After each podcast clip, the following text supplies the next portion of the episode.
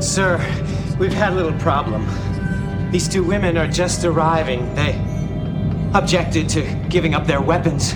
Klingons do not surrender their weapons. Who are you? We are Lursa and B'Etor of the House of Duras. Hello and welcome to the Duras Sisters podcast. We are not Klingons, but we are sisters. And I'm Ashlyn. And I'm Rhianna.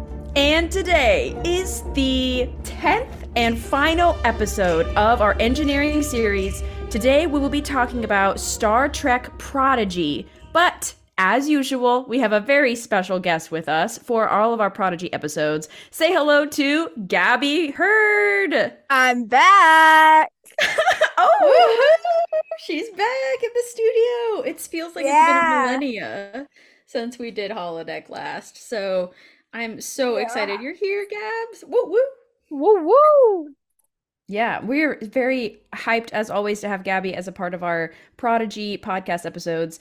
And you know, we talk about this like Gabby's aging out of the like desired target audience for Prodigy viewers, but you know, it doesn't matter. Like I feel like every perspective about Prodigy is valid and you're still literally like 16 years apart from me, so you're going to have a Yeah. different perspective than I will. totally. I actually think like the older you get, the diff like you just understand Prodigy differently, you know, which Yeah. is kind of fun. I almost understand it more with this rewatching. woo. I'm saying Love to hear welcome. Gabby. I, this Yeah. makes me very excited. Yeah, okay. Dad got mad. Well, not mad, but like disappointed in me because I didn't know a quote to a Star Trek like original series thing because I thought it was Mhm. Doctor, not Doctor, I think Doctor Who is what I thought it was. And, I mean, fair enough. and he know. said he has to have an intervention with me. So a Star Trek intervention. That's how it starts.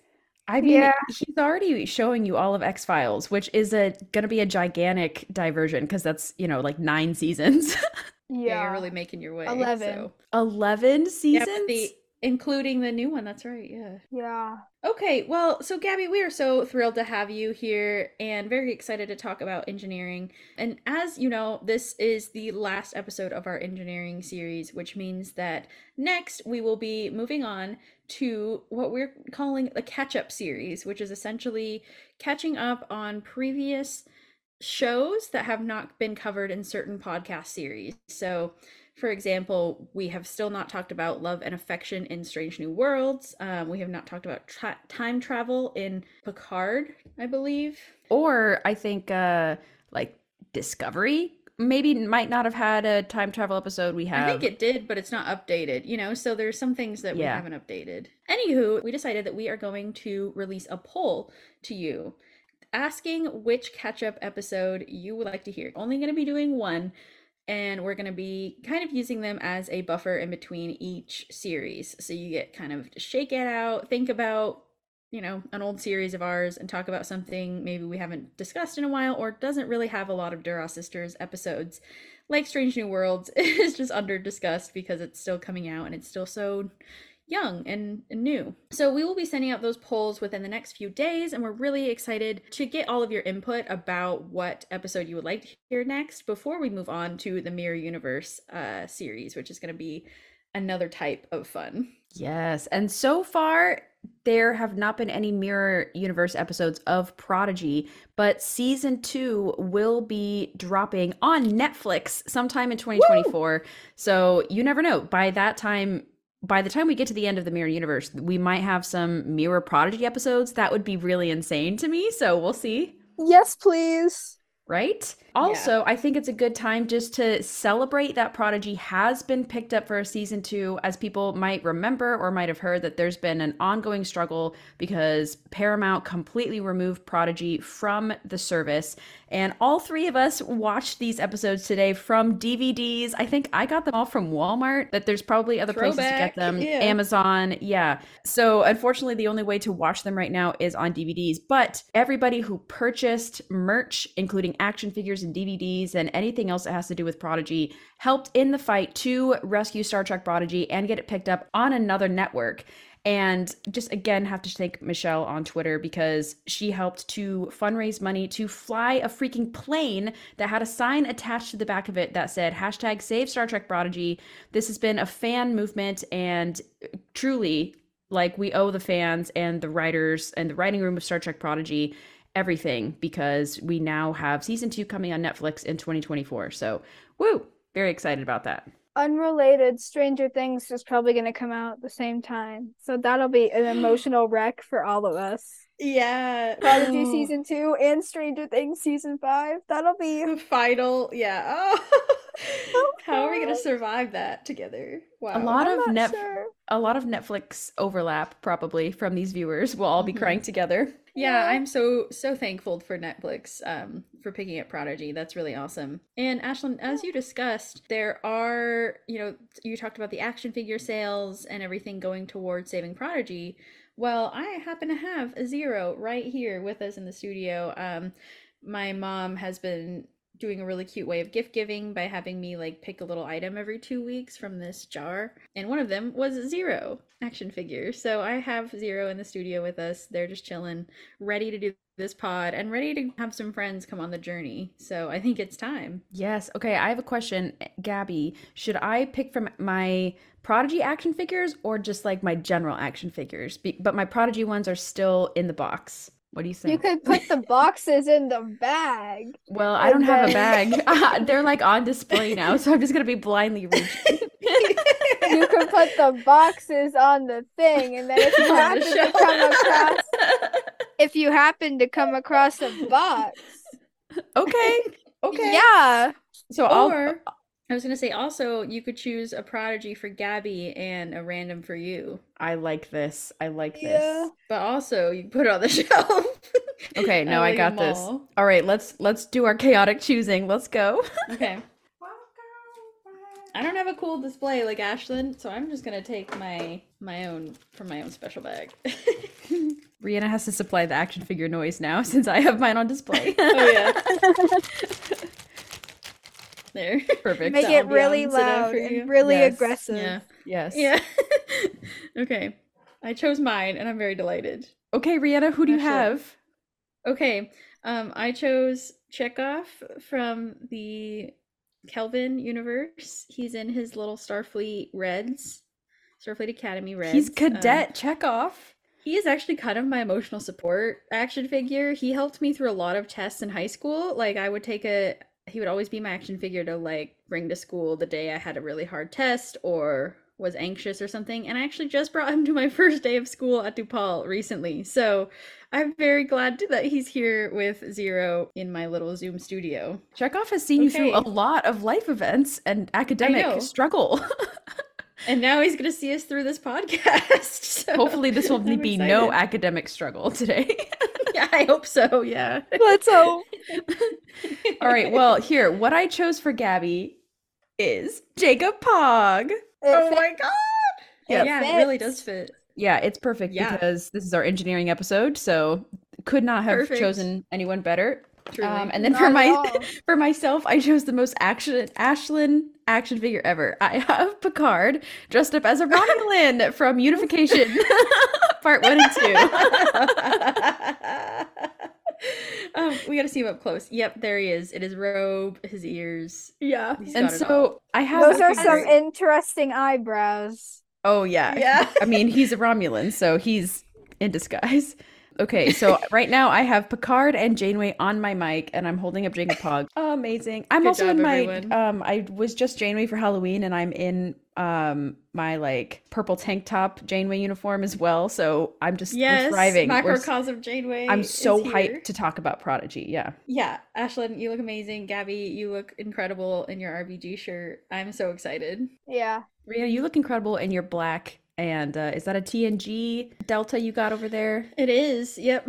Beautiful. TNG. All right, well, let's jump to Technobabble. So, Gabby, because I know you've not been listening to the other podcasts in this series, uh, what we normally do is ask each other what our favorite Technobabble was from the episode.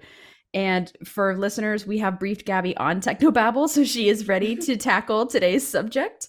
But Rhianna, I'm going to ask you first. What was your favorite Technobabble from this episode? Okay, so mine is a little bit random, but I just thought it was really important and kind of crazy to note. In the episode Preludes, you know, we have this whole scene with Jankom Pog fixing everything and the machine going oops every time something else breaks.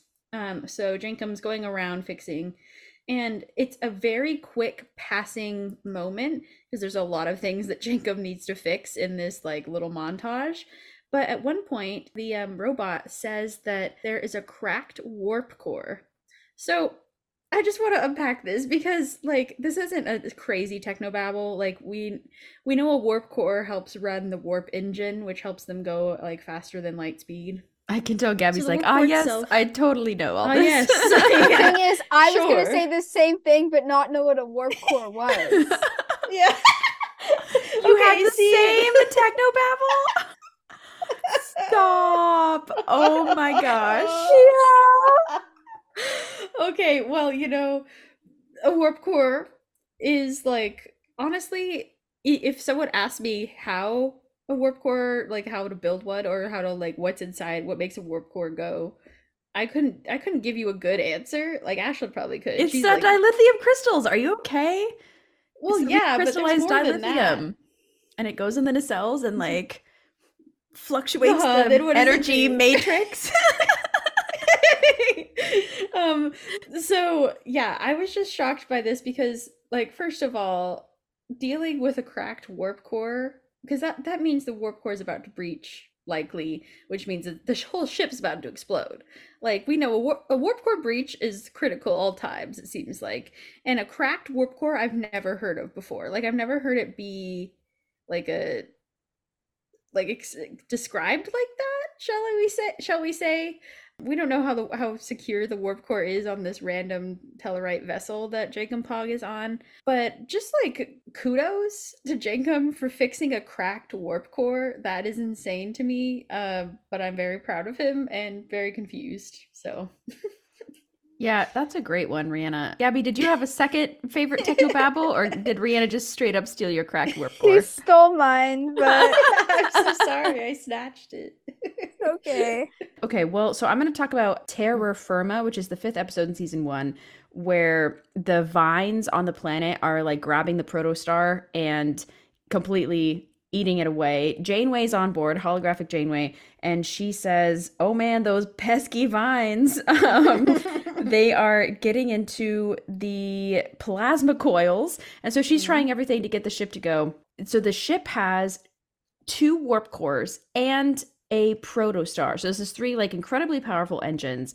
And Janeway says that the gravi like the gravimetric protostar containment is in danger of failing and that is essential to the ship. And so I'm like literally what? Like what, are you talking about? containment? Yeah. Mhm. Yeah. Fair. Yeah. No, I like have no idea what's going on because we've seen and heard so much about warp cores and have like some maybe kind of phantom sense about how they run clearly. Um, but I guess with the protostar, like that is an essential part of keeping the ship running. Like, you know, we can have it in this case, you want you want like life support off before you want this gravimetric protostar containment to fail because that is what's keeping the protostar in the ship and keeping it from exploding. And so I just question, like, as cool as it is having a protostar on board, if this fails, and a lot of things in ships fail, like yeah. We've seen the ship be dead in the water, and then if that Sure. fails, then the protostar will explode and kill everyone.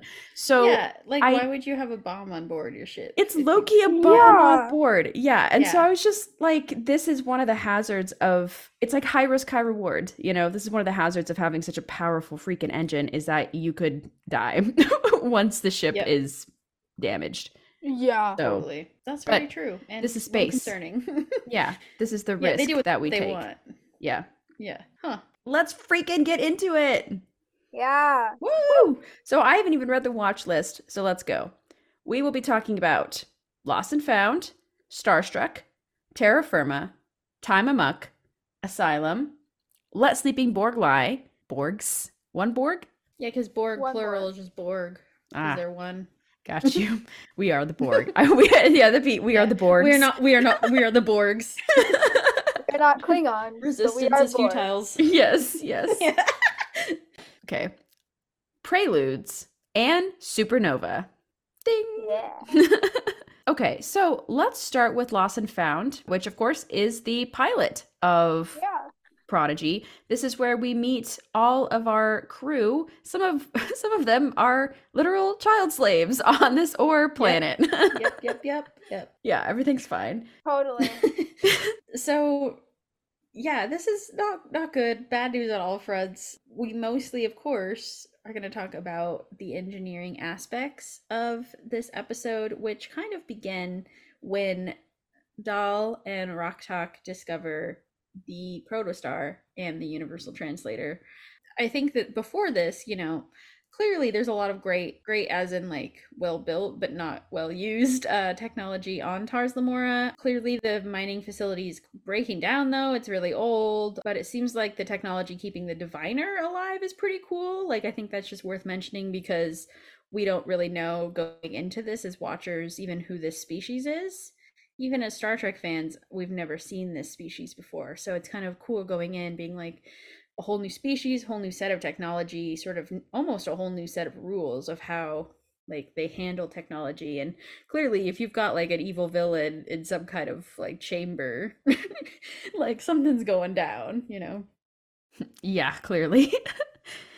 Yeah, I agree with you, Rhianna. You can really see where they're putting their priorities, which is interesting because we know, I'm just going to say like how this the story ends. Like we know that the diviner is looking for the protostar. And so wouldn't you think he would like upgrade these materials to be as advanced as possible so he could find the protostar faster? Maybe he just enjoys, I don't know, maybe just enjoys like having these children mine for him. I think that's the thing is like he wants the conditions to be bad enough and the the technology to be just bad enough that like these conditions are poor, you know, and the machinery is poor and it kind of adds another level of danger to the to these kids. But, But why? again, how could they do any good any of a good job if they're scared that the machines are going to like you know die out on them i think it's stupid but also so is this whole operation like, Yeah. either way you can't defend It's child someone who's having child yeah, Yeah. exactly exactly Like America a few hundred years ago. Yeah. Mhm. yep. You know like all over the world there's still child labor um yeah including here. Yeah. So i mean this is the thing that's so beautiful about star trek is it is mirroring like what's going on in our lives and what's going on in in these really in these spheres that aren't talked about and are kind of kept you know outside of the news. So yeah it's important to mention. Um i also think you know it's important to mention that literally an accident found the protostar because Rok-Tahk and Dal are having kind of an argument. Apparently, Rok-Tahk they can't speak each other's language, right? And that's another way to like keep these prisoners from revolting, quote unquote prisoners, keep these like people from these children from revolting. And Dal phasers or uses like a weapon, laser type thing, phasers into the ceiling and some rocks fall. And that's how they like discover the cave where the protostar is. So I think that that's pretty incredible. Like, thank Yeah. you for having that random accident. And I So- wonder how Mm. long that's like been there and how long these kids have been working and it just takes a few an accident to find that. Yeah. Yeah. Yeah, I don't even know how long the diviner's been there. Like at least as long as like as old as Gwen is because he came Mhm. like he came back in time and then like had Gwen, I guess. And so and she's what like you know, we keep a- we always ask this. She's like think she's, 16 or something, 16, 17. Yeah. yeah. So maybe 20 years he's been having child slave labors working on this Yeah, planet. That's a red Yeah. flag. yeah, number one red flag. Having slaves. That's a red flag. Thank you, Gabby. exactly. Yeah, absolutely Oh. true. Yeah. Yeah, yeah, number one. So, um, yeah, they find the protostar and thus also find the universal translator, which is one of the greatest moments because first we learn that Rok-Tahk is actually just like a basically like a 12 year old girl is, is how I imagine and and that Dal, you know, they finally get to speak to each other and I think that the universal translator in general is one of the most powerful pieces of technology that like is n- just taken for granted so often. I was going to say know? most underrated Star Trek Mhm. tech for sure is the translator. Yeah. For Yeah. sure. because it can translate even languages that like of people you haven't met yet and of languages that aren't in the database you know because it's so adaptive and Is this AI? that's insane oh. used well and used in a great way then perhaps but used to like spread connection and not you know to divide but like yeah i would love that you know and so i think that that's so important because that is the tool that they were using that that the diviner and his minions were using to like keep the children separated and like disconnected from each other and so that was like a really cool moment and the fact that they're just like what you can hear me like you know what i'm saying yeah so cool Yeah, and it like it's another metaphor for like don't judge a book by its cover. Rok-Tahk is just a sweet little girl, a 12-year-old working in mines. Gabby, just- do you want to go work in a mine next year? yeah Good. You're I'm you can you're almost Rock Yeah. Talk's age. I'm okay. jeez I'll stick to theater, guys. yes. you can play Rok-Tahk in the in the play make a star trek prodigy play Let's go. I actually for my for a GT thing I have to write a play because that's what I wanted to do instead of something academic. So Huh, that's e- yeah. that is academic that's epic Yeah. exactly. I have to have a musical Right. done by May, so that's fun. Gabby's big. schedule is just casual. Just have a musical done by me While That's I'm incredible. in musicals. if you have Yeah, Star Trek uh, Star Trek needs, you know where to where to contact us. yeah Yeah. I don't have any ideas right now, so I might take there you was up on just a yeah there was just a star trek musical episode actually so Keep us connected. yeah. okay so um anyway uh the is amazing go Yeah, ahead. Okay, I love so you know more translator love because at some point Dal realizes uh we're gonna need an engineer because this ship does not work, and so he goes over to his pal Jankom Pog, and he says Jankom Pog understands you. Wait, you understand Jankom Pog? How? And then uh Rock Taco's magic, and Dal's holding out the communicator, and he says, or, and he's like, "It's a translator." And then she goes, "A magic translator." That's the best part of the episode. yes Besides the training video, it's the best part Yes. of the episode. yeah, and I, I training video is phenomenal yeah it it like really encapsulates how it feels to come upon like really awesome technology. You're like, this is Mhm. magic. AI is magic. magic The Beatles' new song is magic. oh my gosh, topical. Very true, Gabs. yeah Ooh. he said we have an ancient recording of John. Let's see what we can do let's with that. go Yeah. Yeah. let's run with it Guys, it's not logical, it's magic. yes, yeah exactly. Logical we go. magic. perfect Uh, yeah. Well, so also we know that Jankom Pog is a Tellarite who are famous for arguing, as Dal explains. And I think it's Rok-Tahk or Dal says, but like, who would want an engineer who would be who would you would argue with all the time? And Jankom Pog says, someone who values multiple perspectives. And I just think like we have been talking about this so much this entire engineering series about how important it is for a captain and an engineer to really see eye to eye or if they have arguments to be able to like get Resolve through them in a crisis. Yeah, Yeah. exactly. And so Mhm. For like Jankom Pog being an engineer and like thinking about having to rely on him in situations and in all these episodes that we see, the argumentative side of him does not come out that much like irrationally. I feel like whenever he has a important thing to talk about, it really makes sense. It's like, yeah, we need to get the shields up. So how can we Yeah. do that? Like it's never unnecessary arguing. But I'm wondering how you both feel about like Jankom as an engineer. So yeah, I think for me, like Jankom started out as someone who was just like kind of grouchy and kind of like funny. Like I was a little bit worried that he was just gonna become like a, a comedy point, you know, just one to make like a couple of funny jokes and that's it. I think what really sort of won me over early is first of all that Jason Mantzoukas is the voice actor and I love him and everything else he's been in. He's been in a lot of like my favorite shows and so i was like you know he's really funny. I trust him as a voice actor. It's kind of how i feel with a lot of the lower decks voice actors like i knew them from other things. I was like oh okay i trust that they're going to do well with this. And so mm-hmm. i think that Jankom Pog is just really like an incredible engineer who is actually extremely modest. Like if you think about it, he never gloats about what a great engineer he is. Usually it's the opposite.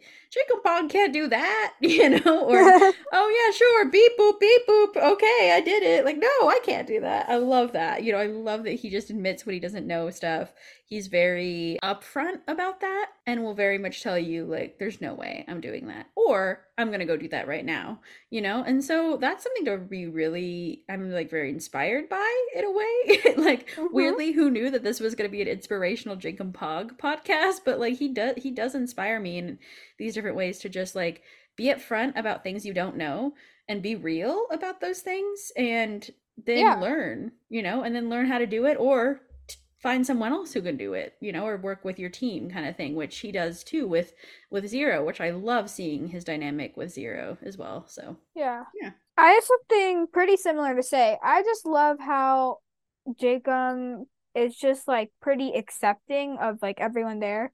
He doesn't care. Yeah. And he really doesn't care about a lot of things but he loves the ship and i feel like he grows to love zero and Rok-Tahk a lot. Mm-hmm. and how old is he supposed to be? Because I don't. He doesn't sound like a child. Deeply unsure. I don't know. This is what I was wondering because Brianna was kind of asking me like bunch of kids like you know kind of like what what is going on because she was watching a few episodes with me today i think that honestly what i get from the sense in preludes when we get a little bit of his backstory is that a lot of like children probably my guess is around like mid either like preteen or mid-teen. So i was thinking he's probably like 14 or 15 mm-hmm. um because it seems like a lot of like i think he said like a lot of younger tellarites get sent out well it was um, it was just orphans i'm pretty sure. Yeah. And and so i think they were sent out as kids. The question mm-hmm. is do you age in stasis? Like i actually don't know. I would right. assume not because you're sleeping so yeah. you do, yeah. But um, Khan didn't age in stasis, so I yeah. don't think they do, and people don't. Duh, so. I'm sorry. Yeah, of course no, they no, don't. It's fine. But I don't know yeah. Tellarite technology because he doesn't look like a child orphan. He looks like a 20 year old orphan. He does. yeah, so that's been on my mind for many episodes, and I've just been wanting to talk about it, but I never remember to mention it. I'm glad you brought it up. So yeah, I know. I'm curious too. We should tweet the Prodigy writers. Just be like, yeah. give us the age of all these people. Yeah, Prodigy writers, if you're listening, tell us, or I'll come to your house. Whoa. She said, Aaron Waltke, I have some business to discuss. questions. and they're uh, mostly Jankom Pog related. Yes. All right. I won't actually do that. No one would drive me. That's the only reason. yeah. Gabby needs a ride. if I lived in the same state as you guys, it'd work out, but yeah, we'd give you a ride to Aaron's house. oh god. Not at all funny. creepy. no. I'm not weird at all, guys. Not at no, all. We're, we're adorable sisters. Yeah. Uh, the yeah, last thing okay. I wanted to say before we move on is that I also noticed, I think seriously for the first time i noticed that Jankom Pog has one arm that is like a multi-tool. So mm-hmm. he can kind of like he has like a i don't know like a grabby hand and then he can like reverse it and then pull out like a tool that he needs or whatever. And this is so invaluable to have as an engineer because you don't need your work bag with you. I mean you probably do but for like minor repairs you can just like pop your arm in and out and use that. Mm-hmm. so i don't know when you know, I like I don't think it preludes it talks about when he gets that arm installed because because he still had it in preludes, right? Yeah, so yeah. maybe he's just like yeah. he had this arm as a child orphan. I don't know. Um, yeah. But it's it, honestly, it's great. It's a, it seems like he's using it well and he enjoys it. I hope he chose to have the these appendages attached to him. So yeah, great use for an engineer. Questionable about what's going on there, the but consent of it, yeah, yeah, happy to see. The, like, yeah, exactly. Yeah, agreed. Jankom, you know, just I think definitely was like one of those characters that was like you been that was definitely growing on me as the show went on.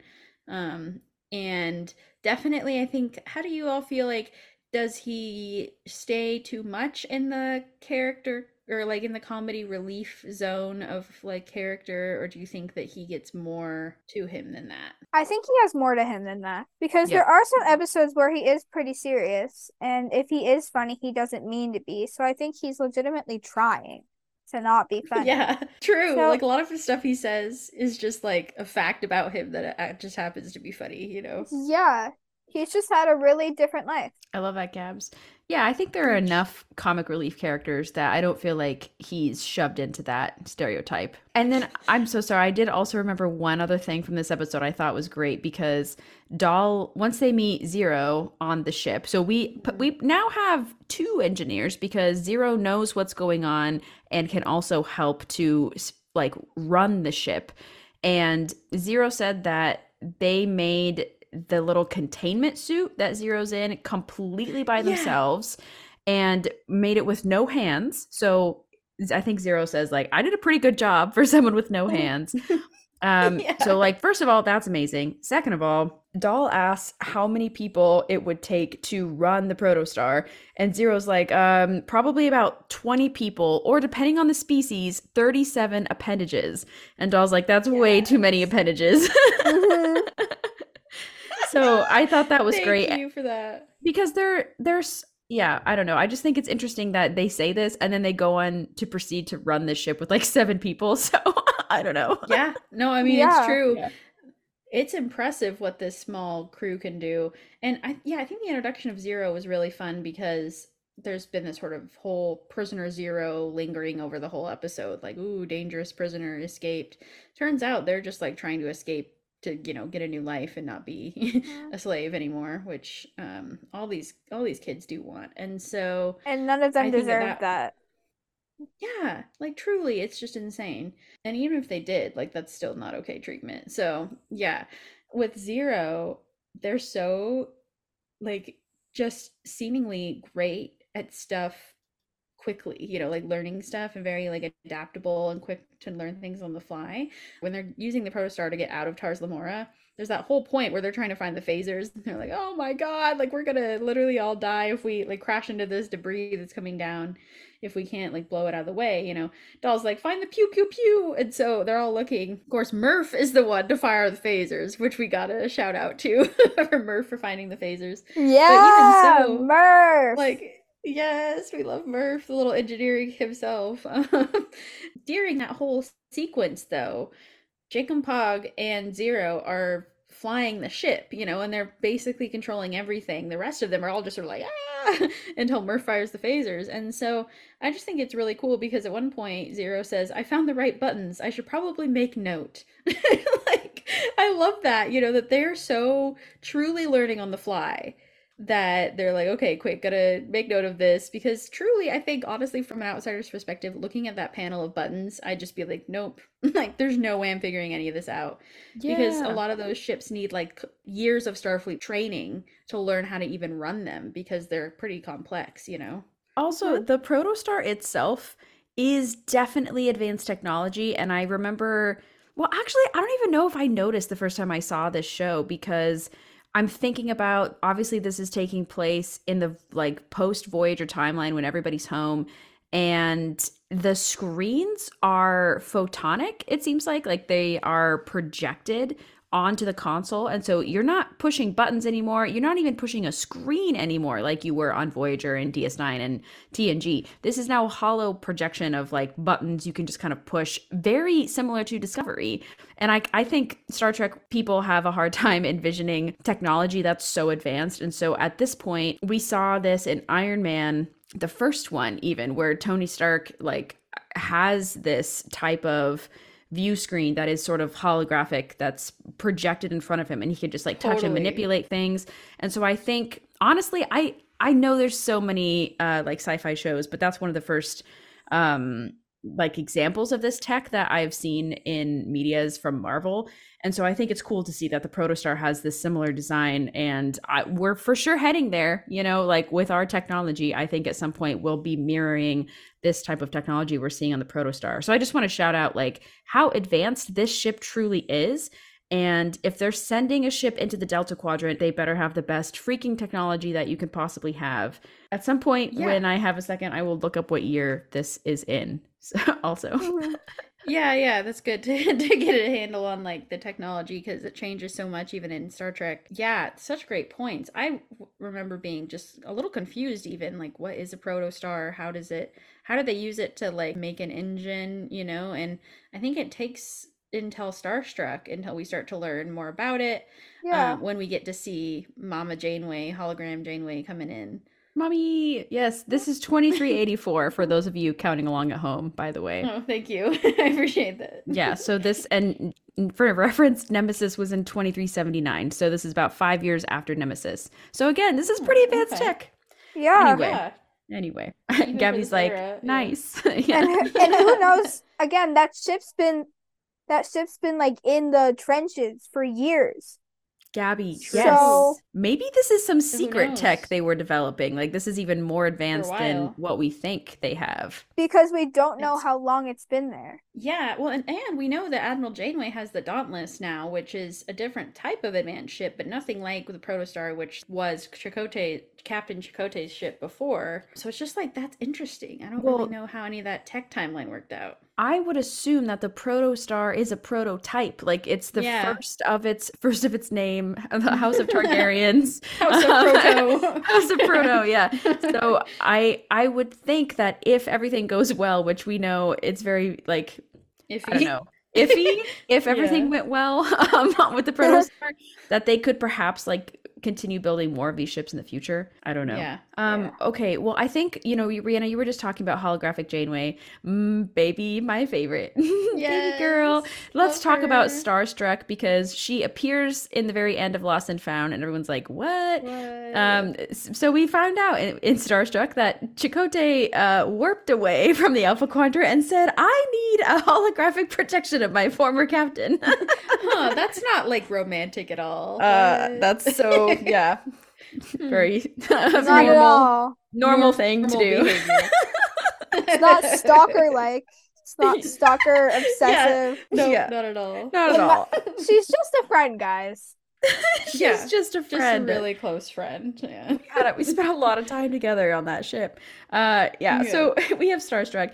I love that Janeway is acting, or she's basically introducing, of course, these characters to the Star Trek technology, but also all of the newbies into Star Trek into this technology. And I want to talk about the replicators for a second because when faced with a device that will replicate anything for you, and this is and this is the food replicator specifically we're talking about.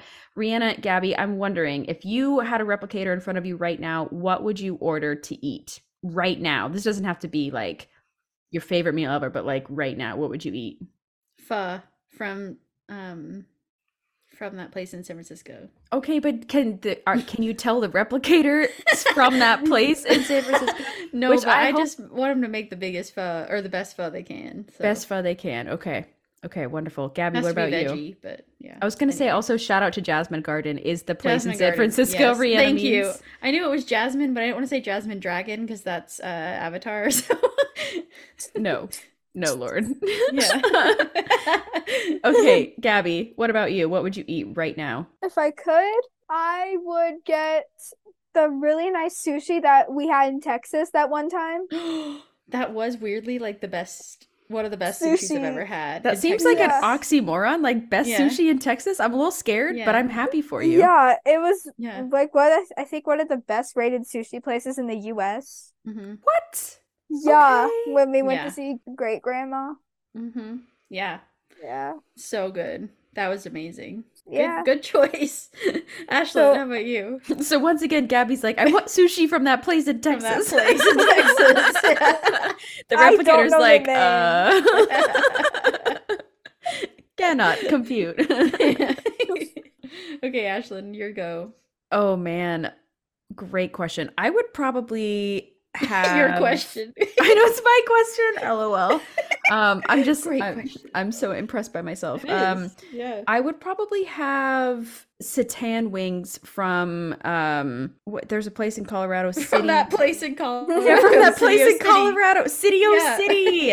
Yes, I would have satan wings from Citio City, hundred percent. I with buffalo. So anyone sauce. living in these three places we just mentioned, go get those food. We'll try to find the sushi no place matter for you. how put it- far it is. The sushi place is in Dallas. okay, if you live somewhere in in Dallas. I'm, In I'm the gonna, I'm biggest gonna city in the name. Texas. It's somewhere in the biggest will city in. Texas. I can text her right Yeah. now. Text Yes, her after. go. We'll, we'll put it on the Patreon. Yes, Okay. yes. Um, but yeah, seriously, great choice, Ashlyn. Thank you. Yeah, so replicators are a really cool technology, and we see Jankom Pog gets this like steaming heap of something that he loves. yeah. Poor Rok-Tahk, which we don't have time to unpack, gets her mush that she always eats. Nutrigoop. Yeah. Nutrigoop, yep. Um, but then that this is after this is when we find out about the fact that the protostar has two warp cores and a protostar. And I I mean two warp cores. Why do you need two warp cores? I'm not and it's never explained. Like I can't tell if this is them trying to like progress the Star Trek like tech and say, "Oh, we have like is one a backup?" it or- seems, yeah. But but as we go on, I keep hearing like primary and secondary energy field is down or like the primary one's down but the secondary one's going. And so I'm wondering like does the warp core does each like power its own like neural net or something? What's going on? And then the protostar is only used to travel these insane distances so they can go across the quadrant to a new quadrant in seconds basically. Um Yeah. Which is great and wonderful, totally groundbreaking in terms of like star Sure. travel. But the two warp cores, I just I really question and I'm I just don't know if it's because they want to have a backup warp core or because it literally takes two warp cores to power the protostar. I think that seems more possible. Like it takes two warp cores to power it, but it seems redundant to me. Seems like they're just trying too hard to make it sound really advanced, like you said. But who knows? Mhm. Maybe maybe there's a method to their madness, and we'll learn. Well, actually, no, we won't because the protostar is now destroyed. Oh, it is. Well, That's right. it yeah. just seems like a bomb waiting to happen. Like the warp core breaches all the time. So now you're Yeah. doubling the amount of warp core breaches and you're all of that is like keeping the protostar structure secure. So it just seems like a bad idea, but for long range missions like this, maybe you take the risk, you know? Okay, yeah. So, I mean, besides that, Jankom and Zero really just like kick butt in this episode, learning the ropes of the protostar while they're getting sucked into this um what It was a gravity well. gravity well. Oh. Yeah, Yeah. Sure, yeah. As I think So- Zero says, a dying star, what a beautiful way to meet our doom. classic Zero. Love that them. it is beautiful. Yeah, yeah. It truly is gorgeous. I would but, die that yeah. way. Yeah, I would be fine go. dying that way. Same. Um, but they don't because they're again learning the ropes very quickly. So another thing I find impressive, especially because Jankom is, seems to just always be fixing things and just totally fine with that. So Yeah. Well, this Yeah. episode is I view it as a trial and error of what Dal and the newly formed crew can and cannot do. And in this one, I think the you know we see some classic big mistakes engineering wise. Dal chooses to reroute all of the power to the impulse engines, which shuts off Janeway, so she can't help, and it shuts off the brig, which is holding Gwen. So she's left to her own devices. She goes and tries to build a vehicle with the vehicle replicator. So this is another new type of tech Yeah, that is introduced on Trek. And Rhianna, what are your thoughts about the vehicle replicator? I love it. I think it's really cool and something we could have desperately needed in a lot of other Star Trek shows because there's so many moments of like, ah, there's no escape or all the escape pods are gone, and then you could just like build a shuttle. That would be epic. I think that understandably takes a massive amount of energy, so there's this huge energy drain going on. And that sort of makes sense. I'm glad that they sort of backed it up. You know, like if we're going to have this crazy, overpowered ship with all of these overpowered stuff, like it's going to take a lot of power to power it. How many times did I say power in that sentence? um but it's true you know i think yeah i think that the protostar like is almost too overpowered like the people building it were kind of like you know, just kind of maybe going to their heart's content, which works and it worked for quite a while, you know. So I think the vehicle replicator is just one of those other amazing tech that just is a huge power drain. Totally agree. Yeah. Again, I'm still questioning the validity of the protostar design, even though I'm really excited by it. I just feel like, well, maybe this is why you need two warp cores to, one to power the vehicle replicator alone. yeah, Uh, true, true. Yeah. Yeah. So when Janeway does come back alive, she stabilizes the inertial dampeners to reestablish artificial gravity that Gwen had taken offline. And also, we learn that the Protostar is equipped with a complete tactical array. So it has a ton of weapons, basically. Yeah. Um, Wow. which we don't talk about too much, but this arsenal is fully loaded. and now, speaking of fully loaded, let's go on to terra firma because these vines are fully loaded to wrap around the plasma coils. Yeah. And wrap around your only good thoughts left in your mind. yes, Literally. literally. well said. Yeah. This episode, essentially, we have Janeway making sure the ship doesn't run out of power and get pulled in and eaten. So I really like seeing Janeway sort of being the star of saving the ship. You know, Gwen does indeed like help save Murf and the ship and things early on, but Janeway, you know, is kind of integral for making sure that this this planet, this murder planet doesn't eat the protostar before the kids get back. So I think it's really smart. You know, she's starting with each system because she can't do like a, I think she said she can't do like a full shutdown or something. So she's like, okay, we'll do it one system at a time. Let's start with the replicators. so Yeah. yeah, that was Yeah. very cool. She says that she has no crew, no weapons, access to only non essential systems. And she says, Think, what would the real Janeway do? And then she snaps, she's like, She would clean house. The vi- yes. the, the vines are like completely covering the ship, and so she sends photonic ship scrubbers to f- in fully disinfect mode, and they go to the outside of the ship and they're like scrubbing it down and getting rid of the vines. And again, this is So cool. super cool technology. Yeah. yeah. They just have like a built-in cleaner. That's hilarious. It's I don't know a lot about the other series, but is that featured or is that new technology? No, no, That's new. New AF. yeah, it's crazy cool. That's I- I was cool. They should have that in Yeah. future stuff. yeah. Agreed. I'm saying also like just to keep everybody healthy, let's keep scrubbing the ship in disinfectant mode. You know. Yeah. Yes, Yeah. Yeah. Hashtag 2020. yeah, stop the spread. Yeah. I don't want COVID on the whole. Okay. Yeah, exactly. It could still exist in 23 something. It surely. Yeah. Oh, hopefully not twenty three something. 23 Yeah. four. COVID fifty point one. COVID, Oh lord. yeah. Oh man. So, um, can we move on to time amok? Let's talk about tachyon storms. Yeah. Yeah. Woohoo! Apparently that will recount that will disrupt your warp core, which will make everything explode in ten minutes. Your first warp core. yeah, yeah, exactly. I guess if one blows up, then everything blows up. So Uh, I'm.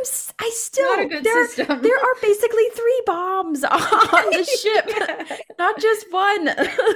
Run by a ship of seven children and one hologram. Are there seven? I'm not counting right. on A paper, on paper, it does not look good. Yeah. I mean, it works somehow, but well, you know, at this point, we have two engineers, Zero and Jankom Mm-hmm. Pog. But in the episode that we're talking about now, Time Amok, we actually gain a third engineer. Yes. the best of them all. No, In just it- or I was gonna say them. Gabby. I think Rok-Tahk is like maybe Murf and Rok-Tahk are like tied, or maybe Murf's a little higher for you. But I wondered if you wanted to talk about Rok-Tahk in this episode and her journey into becoming an engineer. Yes, please. I just think that it's so soul crushing for her because she's been in there for years, just Ouch. day Yeah. after day, living the same day over and over again. But she learned basically how to code, how to be an engineer, and how to really run the ship. Yeah. It's really incredible to me because Jankom and like Zero know how to run the ship, and now Rok-Tahk knows hmm and she has experience. So she is prepared for anything, and then she basically saves all of them from their doom. Hundred percent. Yeah, she's like their last resort. Yeah. I was thinking about this because I think this is the as I've said famously, like I want to be an engineer but don't have the like patience to learn and Mm. I think this would be the only circumstance where I would become an engineer is if I was like stuck on a ship for a year or more than a year and the only thing to do was to learn everything I could about how to shave how to save I said how to shave my friends.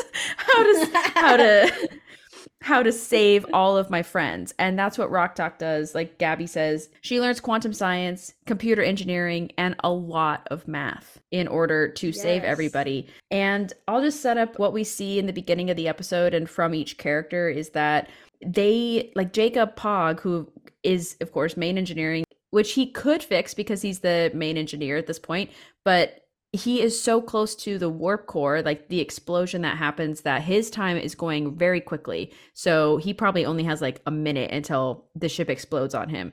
And then Rok-Tahk, because the explosion is occurring from this tachyon storm, is occurring in a sine wave. So Rok-Tahk is going like a very slow path, and then next is Gwen and Dal, and they're all going different speeds. And Yeah. Jankom Pog, he identifies the problem and is like, I have to make this, I have to like fix this somehow. Doesn't have time. Then we go on to Zero, and Zero is the one who makes the blueprints because That was awesome. that was awesome. Yeah, Zero also doesn't have time. Their timeline's going so quickly. So they pass on the blueprints to the next person who is Dal. And Dal is trying and is having problems. Rhianna, do you want to talk about Dal and his, his struggle to make this warp Oh, containment man. field? Well, his struggles really are internal. He's very, he's very low on confidence. You know, I, I think that a lot of the problem of this the engineering side of Dal is that he doesn't have the confidence he can do it, which is fair. If I was faced with this situation, I would probably break down as well. Like you were saying, Ashlyn, like it's just so tough to like be an engineer, especially when you're kind of relying on the engineers. When you already have a plethora of engineers on the ship, you don't really have to think about doing that yourself often. And so I think that Dal was a little blindsided by that and took a while for him to like adjust to that role. But he was gaining confidence by the end, you know, so that was really admirable. I think it's just hard to watch, you know, a little bit because Yeah. he gets so close and then then the dilithium coupler is the wrong size, you know, and on like a small scale, I know I know that feeling of going to the store and buying like an adapter for something and coming home and it's the wrong size and you're just like, cool, I just wasted all that money. I have to go back out, hope that they would do a return to get the right size. You know, it's just like a just annoying. And this on a huge scale is like life or death, you know, that this one thing's the wrong size. So that's extremely stressful for him. I also have a literally hilarious thing I just realized to note that the second timeline, which would have been the slowest of them all, slower than Rok-Tahk's, was Murf's timeline. so if someone like Zero had in, had been in Murf's timeline, Zero could have like crushed that and been done in a few hours and literally like completed the entire thing on their own. But because Murf was going the slowest and sweet little Murf can, you know, sit on some phasers but cannot make a warped matrix, I just realized that is the funniest thing. Okay, hold on. Is this why Murf like changes into a different like morphs into a different like No, like, I think thing? that's separate. Okay, because Yeah. so I think did they they don't yeah. actually age like Rok-Tahk didn't age in her timeline. No. No. Okay, I don't think never she mind. did, but maybe. Yeah. Well, it's Murf, so you can forgive him. He's Murf. Oh, I forgive he's him for just anything. Murf. Yeah. He's a good old thing. No, I don't. I'm, I don't I'm even. I'm not blaming him, but yeah, the Murf stan of the group. Yeah. I think I So might anyway, be the thought that was only Murf hysterical. stan. No, you're not the only Murf stand. Every I literally just looked up a loves Murf, crochet pattern today. Like this is this is what we love about Murf is that we can crochet him.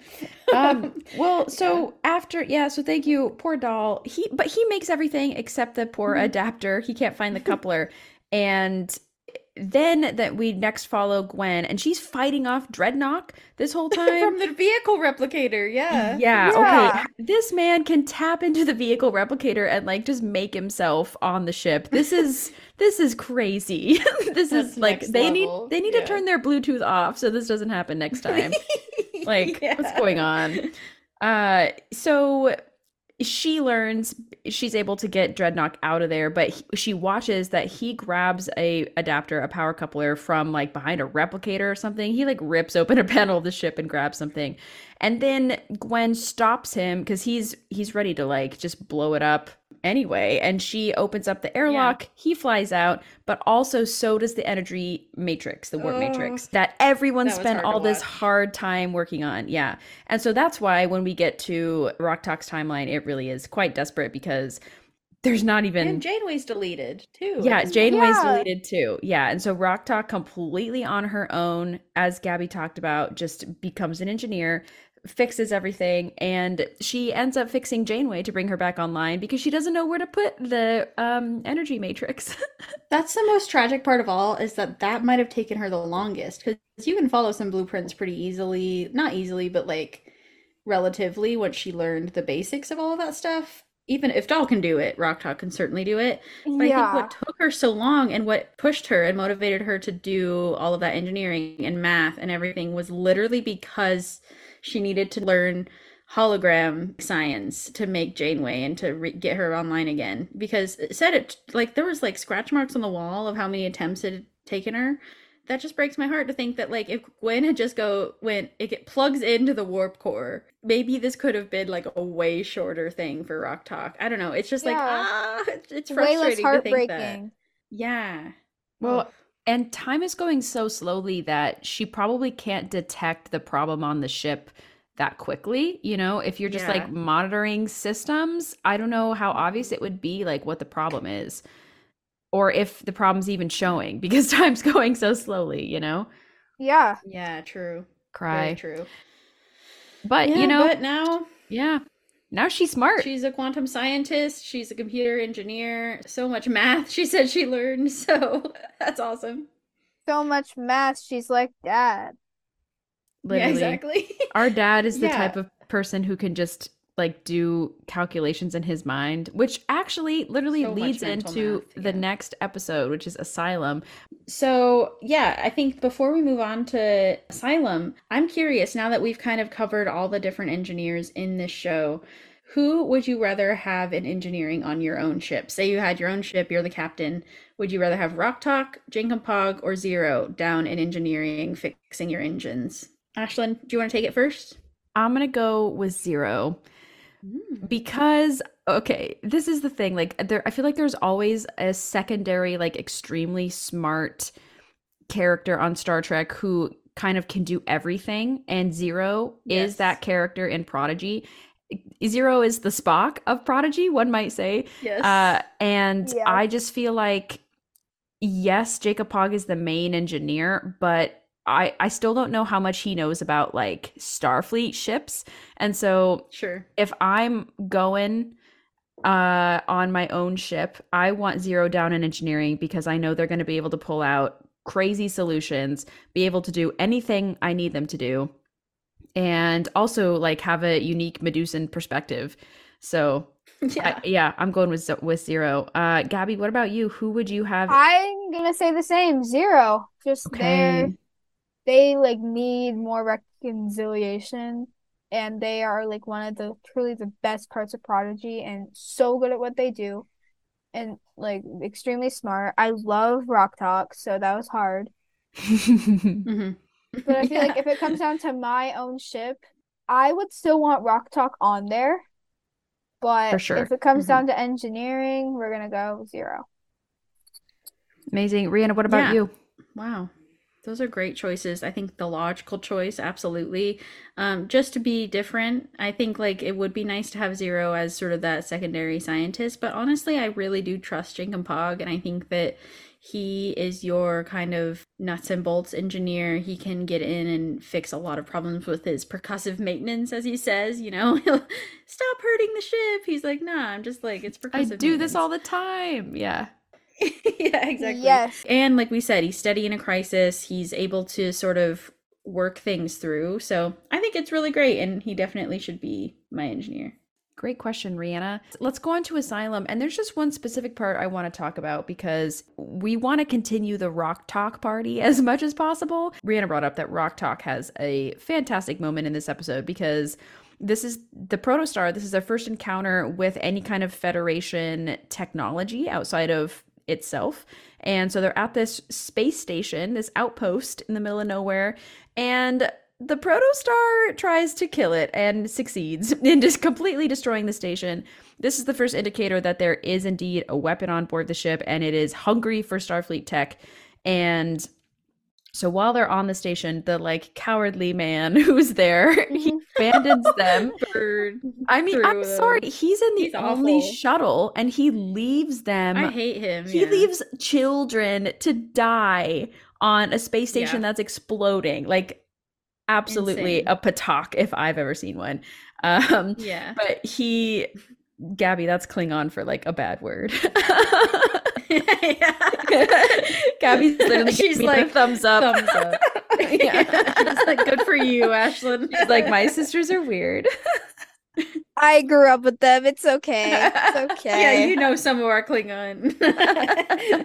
Uh, but yeah, so basically they're on the exploding outpost and they see that the protostar is like circling because it's in orbit around the station. They can't, of course, they can't beam back. They ask Janeway, "Can't we beam up?" And she's like, "No." And so Rok-Tahk basically is tasked because Dal says, "Hey, let's do a space jump. Let's just try to like jump onto the ship." So he says, "Janeway, open the cargo bay." And uh, like That's so crazy. she's like can you not like this is actually insane but um Yeah. Rok-Tahk is freaking out because she has to calculate how fast the ship is rotating around the station and how fast the station is turning because of course in space you're never like fully still and then Sure. they have to like make a running leap to try to get there in time and hope that they're gonna land inside the cargo bay. So this is like Spock level math that she's doing inside her head. a and, like, year old. Mhm. A 12 year old. Yeah. Thank you, Gabby. Yeah. And she, I love the scene because you see like all the math on the screen like floating around her head and she says okay let's jump in 10 seconds and then immediately she is like not confident she's like no what if i miss these variables like how maybe i didn't calculate it correctly and zero just keeps counting down and they're like i love your estimate i have confidence in you Yep. and so zero's like five four three two one let's jump and i think it's just such a good like I, I vibe so hard with Rok-Tahk because i will like make a guess that i think is right but i'm so nervous that it's wrong and in this case Yeah. the result would be death There's Literally nothing to floating into lose. Space. There's nothing to yeah. lose. great point gabs That's such a because the point, station's yeah. already exploding Yeah, it's either float around in the void or get blown up. You know, like either way, it's and but they get tractor beam because they're so close. You know, I mean, Rok-Tahk is right there basically. So I think that uh, zero counting was the most amazing moment for me because I was like, look at that trust, you know, that they have in each other without knowing each other for very long. And that's something I respect about engineers too, is they can look over a lot of like character stuff. You know, I think that if they're ever annoyed by Jankom, which like he uh, maybe does get on their nerves, or I'm sure that Dal gets on their nerves, and you know the different Yeah. various ways. Um, but I think like it shows that how engineers can kind of set all that aside because like the most they're like the most important thing right now is fixing the ship. The most important thing right now is getting out alive. And so they all prioritize that prioritize lives over like you know some kind of petty argument or how or or whatever feelings or emotions they're having. So i'm just like applaud applaud that you know and uh, about a lot of engineers including the three we're discussing. Yeah. so thank Yeah. you Rhianna. Super agree i love Rok-Tahk math like we've heard of girl math now get ready for Rok-Tahk math like it's so good. Even better. even better Yeah. it's correct math but you're deeply unsure about it yeah That's me. can- That's me doing my homework. Ash has been a witness of me doing my homework. Yes, I will often like call Gabby in the evenings when I'm walking my dog Carly and I'll catch her doing homework and she's like, "Okay, I'm going to talk through this word problem." And she's literally doing like algebra already. So, kudos. That's we have amazing. a Rok-Tahk in the making. Thanks. Seriously. Yeah, incredible. I Um, try. Yeah. Truly. So let's move on to Let Sleeping Borg Lie. And we're just going to be talking about the Borg in general because, you know, the Borg are technology, they are engineering, and this is our first introduction to them in this series. Probably one of my favorite quotes from this episode is Jankom Pog because he goes, they see the Borg cube, and he goes, No way Jankom flies in a box. I just love that. Yes. Immediately he's like, Nope, that ship is weird. I'm not flying in a box. Like he a truly an engineer who does not respect Borg technology. What a king. I love him. Yeah. most of them have not encountered the Borg before or Borg technology, which is, you know, Mhm. good obviously for the new viewers and also just like insane that this species has gone out of your frame of existence. It's wild. Yeah. Yeah, and so Zero is really interested in the hive mind of it all, and so they essentially attempt to communicate with the Borg to try to get this weapon off the ship. Mm-hmm. Yeah, because the beginning of the episode, they discover, and Janeway has no holographic Janeway has no recollection of this sub deck even existing below the Yeah. bridge. And that's when they discover the weapon and they are firing at it. They're trying to deactivate it, but it is intelligent. And adaptive and like completely indestructible. Yeah, and so I think it's logical that Zero would think maybe the Borg do have a way to deal with this because I would I would say they're one of the most technologically advanced species that we've come into contact because their method of assimilation is to gather the knowledge of species that they assimilate and knowledge is power and they've clearly been using it to their benefit. Yeah. Yeah, absolutely. So, you know, there's not much else to talk about with the Borg besides like, ooh, you know, they're both Scary. about yeah, they're scary and they're both about technology and biology. So that's always a little frightening, but they somehow Zero is able to unassimilate themselves, which I think is truly phenomenal and It's through love. us all. It's literally through love because Gwyn is like, "Remember who you are." like Yes. Yeah. I found it really cute.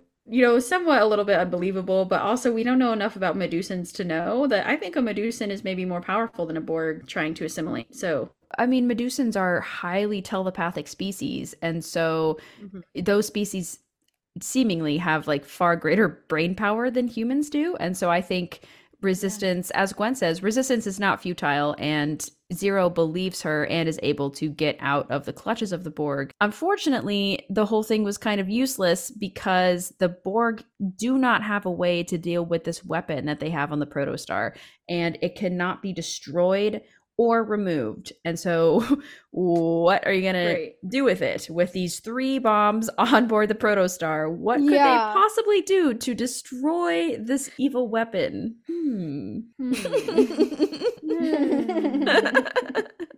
should we talk about that now since we're leading into it? no, I think let's let's do a little preludes or- appetizer. Let's Yeah. talk about preludes first, and then we will d- Okay, yeah. reveal how we'll dive in. how they're going to deal with Yeah. this bomb. Yes, absolutely. Yes. Yes. Yes.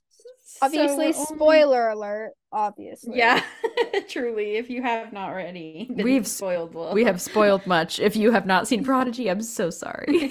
Sorry, guys. We ruined the experience. so uh, we kind of discussed this episode in the beginning when we talked about the cracked warp core. I just want to list off a couple of the other things that Jankom Pog can fix because truly, I think even um, freaking Paramount Plus, which I curse the name that I speak, um, but they did say need something fixed, call Jankom Pog. You know, like because truly he is like a jack of all trades kind of thing, and so he has to fix the cracked warp core, the arboretum needs attention, um, gravity is out, there's an electricity problem, and he has to fix the plumbing. So, you know, mild to very, very important things that he's fixing all over the ship. And I'm thinking that this is probably his first, like, foray or sort of like his first real experience with engineering, like hands on. But who knows? Maybe he, as an orphan, was doing some engineering stuff. I don't, I don't know what happened before in his life, but I think it is really interesting to sort of think about his origins are literally just fixing a ship so no one dies. you know, like that's his engineering origin.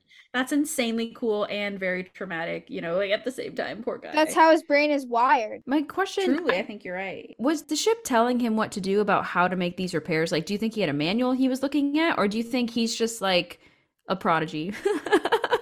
I think Guys- like truly is just Yeah. I think he's a prodigy. The whole Yes. show is named Yes. after him and named after show. our pod podcast and named after our assumptions because yeah, We're right about everything. Yeah. Period. we are Yeah. the best. yes, exactly. Preach.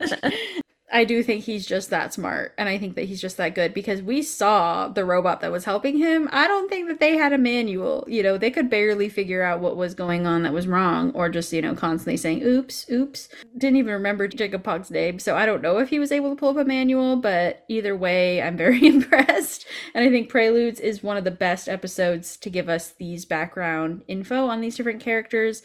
Zero doesn't get much of an engineering background, or else we talk about them more. But No. Um, well, yeah, and I just I think it just says a lot about the Tellarites as a species or at least whatever government sent them out. I don't want to like blame a whole species for this, but like they're sending orphan sleeper ships out into space and they're not equipping them with technology that will even give them a chance. Like if if Jankom Pog was not on the ship or if they had woken up someone else, they all would have died. You know what I mean? Yeah, like- and he left so that they wouldn't die too. Yeah, yeah, because at the end they can only have 29 people on the ship instead of 30. So he's like, "Well, I guess I'm self-sacrificing and I'm going to go find I'm going to I'm going to find my own way." Um, yeah. What about us? That's the computer. what about everything we've been through? What about the air? you know, I never wanted to hurt you. Hurt you. but what about the orphans?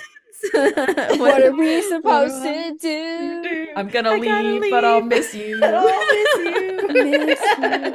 Oh, I got to See, move Gabby, on. this is your this is your musical. We're prodigy. Why do you have to Why do have to go? I am. My voice is so bad today too. It's Oh like, no, I was not even real singing. For Me any neither. playing along at home, that was High School Musical too. Aren't you glad you just got a little sample? Yeah, I yeah. know a small child knowing what High School Musical is. They educated me, Yes, we did and educate you. I am a theater kid, so yeah. Yeah, exactly. You have to. yeah. See, I just feel like anyone who was born after like 1993 should know High School Musical, yeah. but maybe not. yeah.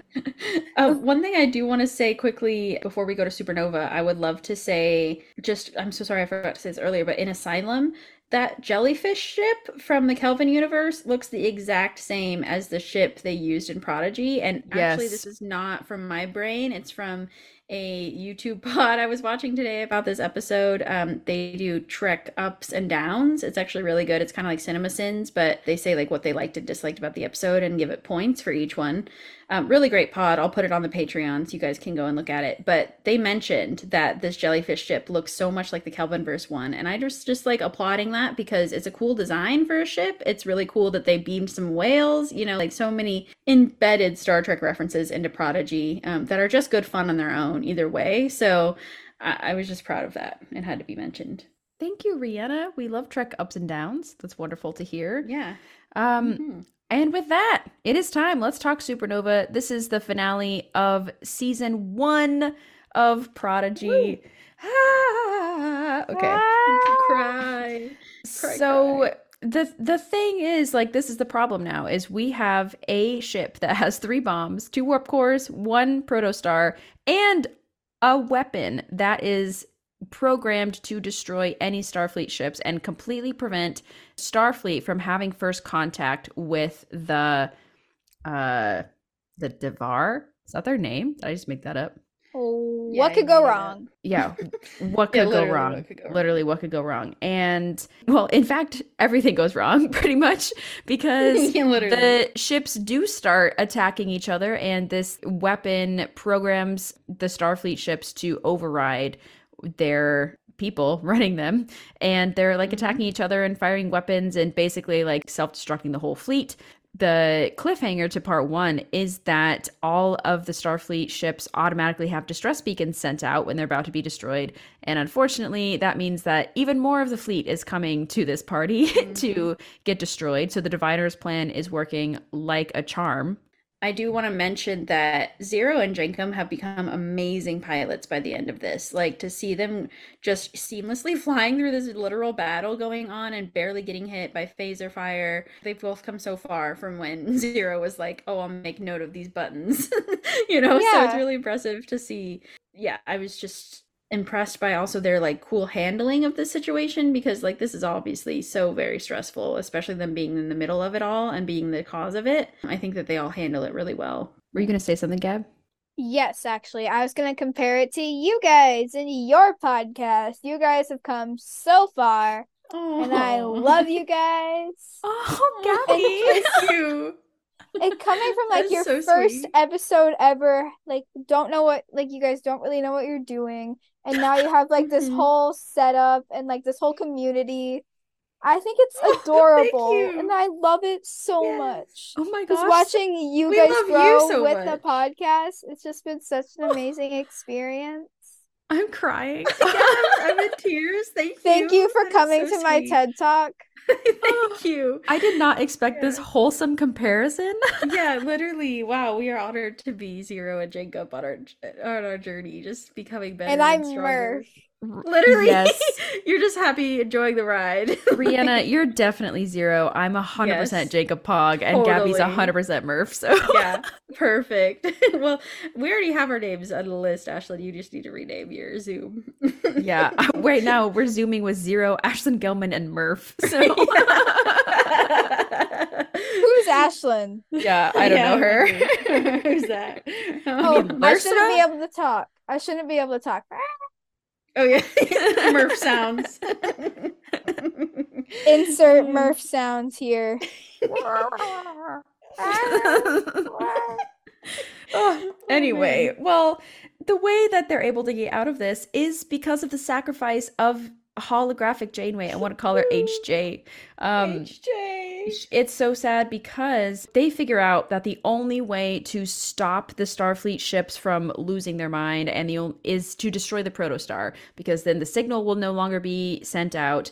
And so, well, there must be a easy way to destroy the weapon. It turns out the only way to do it is to completely blow up the ship, absolutely blow it up, and someone has to stay on board to activate it. And unfortunately, and initially Dal is like, "It's me. I'll go down with the ship." And then Hologram Janeway's like, "No, I'll do it because you can just copy my program, and then I will be able to stay with you, and it's all good. Like this Janeway will die, but the other one will be fine with you guys." But it turns out that her program cannot be copied because it's tied into the weapon, and so you can't have one without the other. And it can't be like moved to a file because it's become too complex because yeah. she loves too much now. Oh, You're gonna make me Ow. literally her capacity to love made it too big of a file. I Guys, would that rather is Dal go down. oh, got him. Yeah, let's just switch it so Dal can go down with the ship, and then and then literal And it could just be hologram main Janeway's char- fine. It could be main characters sacrificing themselves energy. I'd rather that. I'd rather at the end, it's just hologram Janeway and Admiral Janeway with the rest of them. Like what? Yeah. I mean, this is-. This is how I know we're related. Like the Janeway Yeah. love is starting already. yeah. Oh my I- gosh. I would rather him die. I'm sorry. Dal is a work in progress, that's for sure. This It's is just- hilarious to me. It's just quirky main character Yeah, energy. literally. Oh man, yeah, this sacrifice is truly heartbreaking. I did not expect it at all. Like, I think all of us were shocked seeing this, but you know, it is indicative of like how far she's come and how far she's willing to to go for her crew and yes. and how far Admiral Janeway is willing to go to like bring them into the fold and feel like, you know, kind of can not take her place ever, but at least be another support to them. And this is what I, I well, and I think also it's making way for Admiral Janeway, like the real human who will play a big Yeah. part in their lives. And so they know going forward in season two, if you have two Janeways, it's probably weird. Yeah. Uh, so let's have the real one. No offense. I mean, I love HJ. Like she should, she Yeah. should come back and like be at the academy, but yeah, oh, that'd be cool. cry. She can't do it all. Yeah. Still, Dal. Come on. R.I.P. Like, let's go. You hear me? I'm not kidding, guys. Okay, so Gabby, we could drive you to Aaron's house and you Yeah. have like I have some demands. I have some questions and demands. um, I would like to leave us with one last question. What is the coolest technology in Prodigy? Rapid fire. I'm just curious if something really stands out to you that you really loved. The holodeck. Nice. Good answer, Gabs. I love That is- this. Yes. I'm going to say the vehicle replicator is amazing because imagine when they're on Voyager, if Tom was like, man, I really want to make the Delta Flyer, he could have been like, beep, beep, beep, Beep, and then beep, it would have like 3D printed itself into existence instead Yeah. of him like going so hard for all those weeks. all that metal and yeah. yeah, and it's everything. it's Mhm. just as customizable. I guess maybe you know there's something old fashioned about like really welding those parts Pull a together, but Sisko, yeah, make it from scratch. Yeah, true. Nostalgic, vintage. Yeah, exactly. Exactly. But I just think that is so cool. And I don't know if it, it is worth the amount of energy that it's drawing from the rest of the ship. But I feel like for some missions, it could be absolutely invaluable. Yeah, absolutely. Rhianna, what about you? Favorite tech? Oh, I'm going with the proto drive easily, especially because we know it would have gotten Voyager home in like one episode instead of seven years. um, but also because like it's it's just a technology that that so many people in Starfleet have dreamed of for years, being that able to travel that far that quickly is just almost unheard of besides the transwarp hub and other crazy technology that like is not federation tech. So now that it's affiliated with the federation i think that's sick. I love that. And it may go wrong. It may be kind of like you're having a bomb on your ship but also it pays off sometimes. Like those rewards Truly. are high you know? Yeah, high, High risk, risk. high reward. exactly gabby exactly. So thank you everyone. Um thank you gabby. Thank you ashlyn thanks to myself like truly we're amazing and i loved getting to talk about engineering this week um with all of you both of you. yeah, what I can't believe is that this is the last episode of our engineering series. And Gabby, thank you so much for joining us. I couldn't have asked for a better way to go out of this series than Truly. with my precious Gabby girl. agreed agreed and i love getting to hear your takes and your insights as we go through all these random themes and different ways to talk about the same 20 episodes so um yeah i think by the time we get to mirror hopefully we'll have more prodigy hopefully we'll have more mirror That's me knocking on wood. Hopefully. Yeah. And notice that I have more bracelets on than when we started. Oh my gosh, Wow. Gabby, were you multitasking? had a I factory made going I made this one, this one, and this one. that's incredible this time. wow we love to And- see it I was very subtle about it. i literally didn't hear you at all that's amazing Yeah, I tried to mute whenever it was thank bad. you yeah we appreciate it yeah You're Yes, welcome Gabby. editing Ria and editing Ash, whoever's editing. Yes, welcome thank editors. you. Yeah. Well, Woohoo! Yeah. I also I also really want to thank our wonderful patrons, of whom we have 18. So thank you so much to Jordan Hirsch, Megan Chowding, MC Freudus, Sci-Fi Haven, Spotted Giraffe, Isabel, David Willett, Curlon Noskos, Rick Mason, Anna F, who is a new patron, ow, from last week, but I'm still celebrating. Thank you, Anna F. Also, John T. Bolds, Gil Dara, Jeff Richardson, Never Otter Even, Anna Post, T. Alexander, Ivan Fetch, and Michelle. Thank you so much for being our patrons. We could not do this pod without you. And keep an eye on that freaking Patreon because we have some exciting stuff dropping soon. We are going to be reviewing a documentary and continuing our review of season three of Lower Decks, going on very soon to season four. So, once again, Rhianna, the engineering series to me has been an absolute dream come true. I have been thinking about engineering for as long as I have been watching Star Trek. So I'm so happy we got to talk about this. And I just, you, again, Ashlyn. thank you to my two wonderful sisters for joining me today. We're so happy to be here. Thank you. I'm so happy to be featured again. When we know what the next episode theme is, we will let Yep. you know. All right. Woo woo. All right. Well, thank you both. And as always, please don't let the Pataks get you down.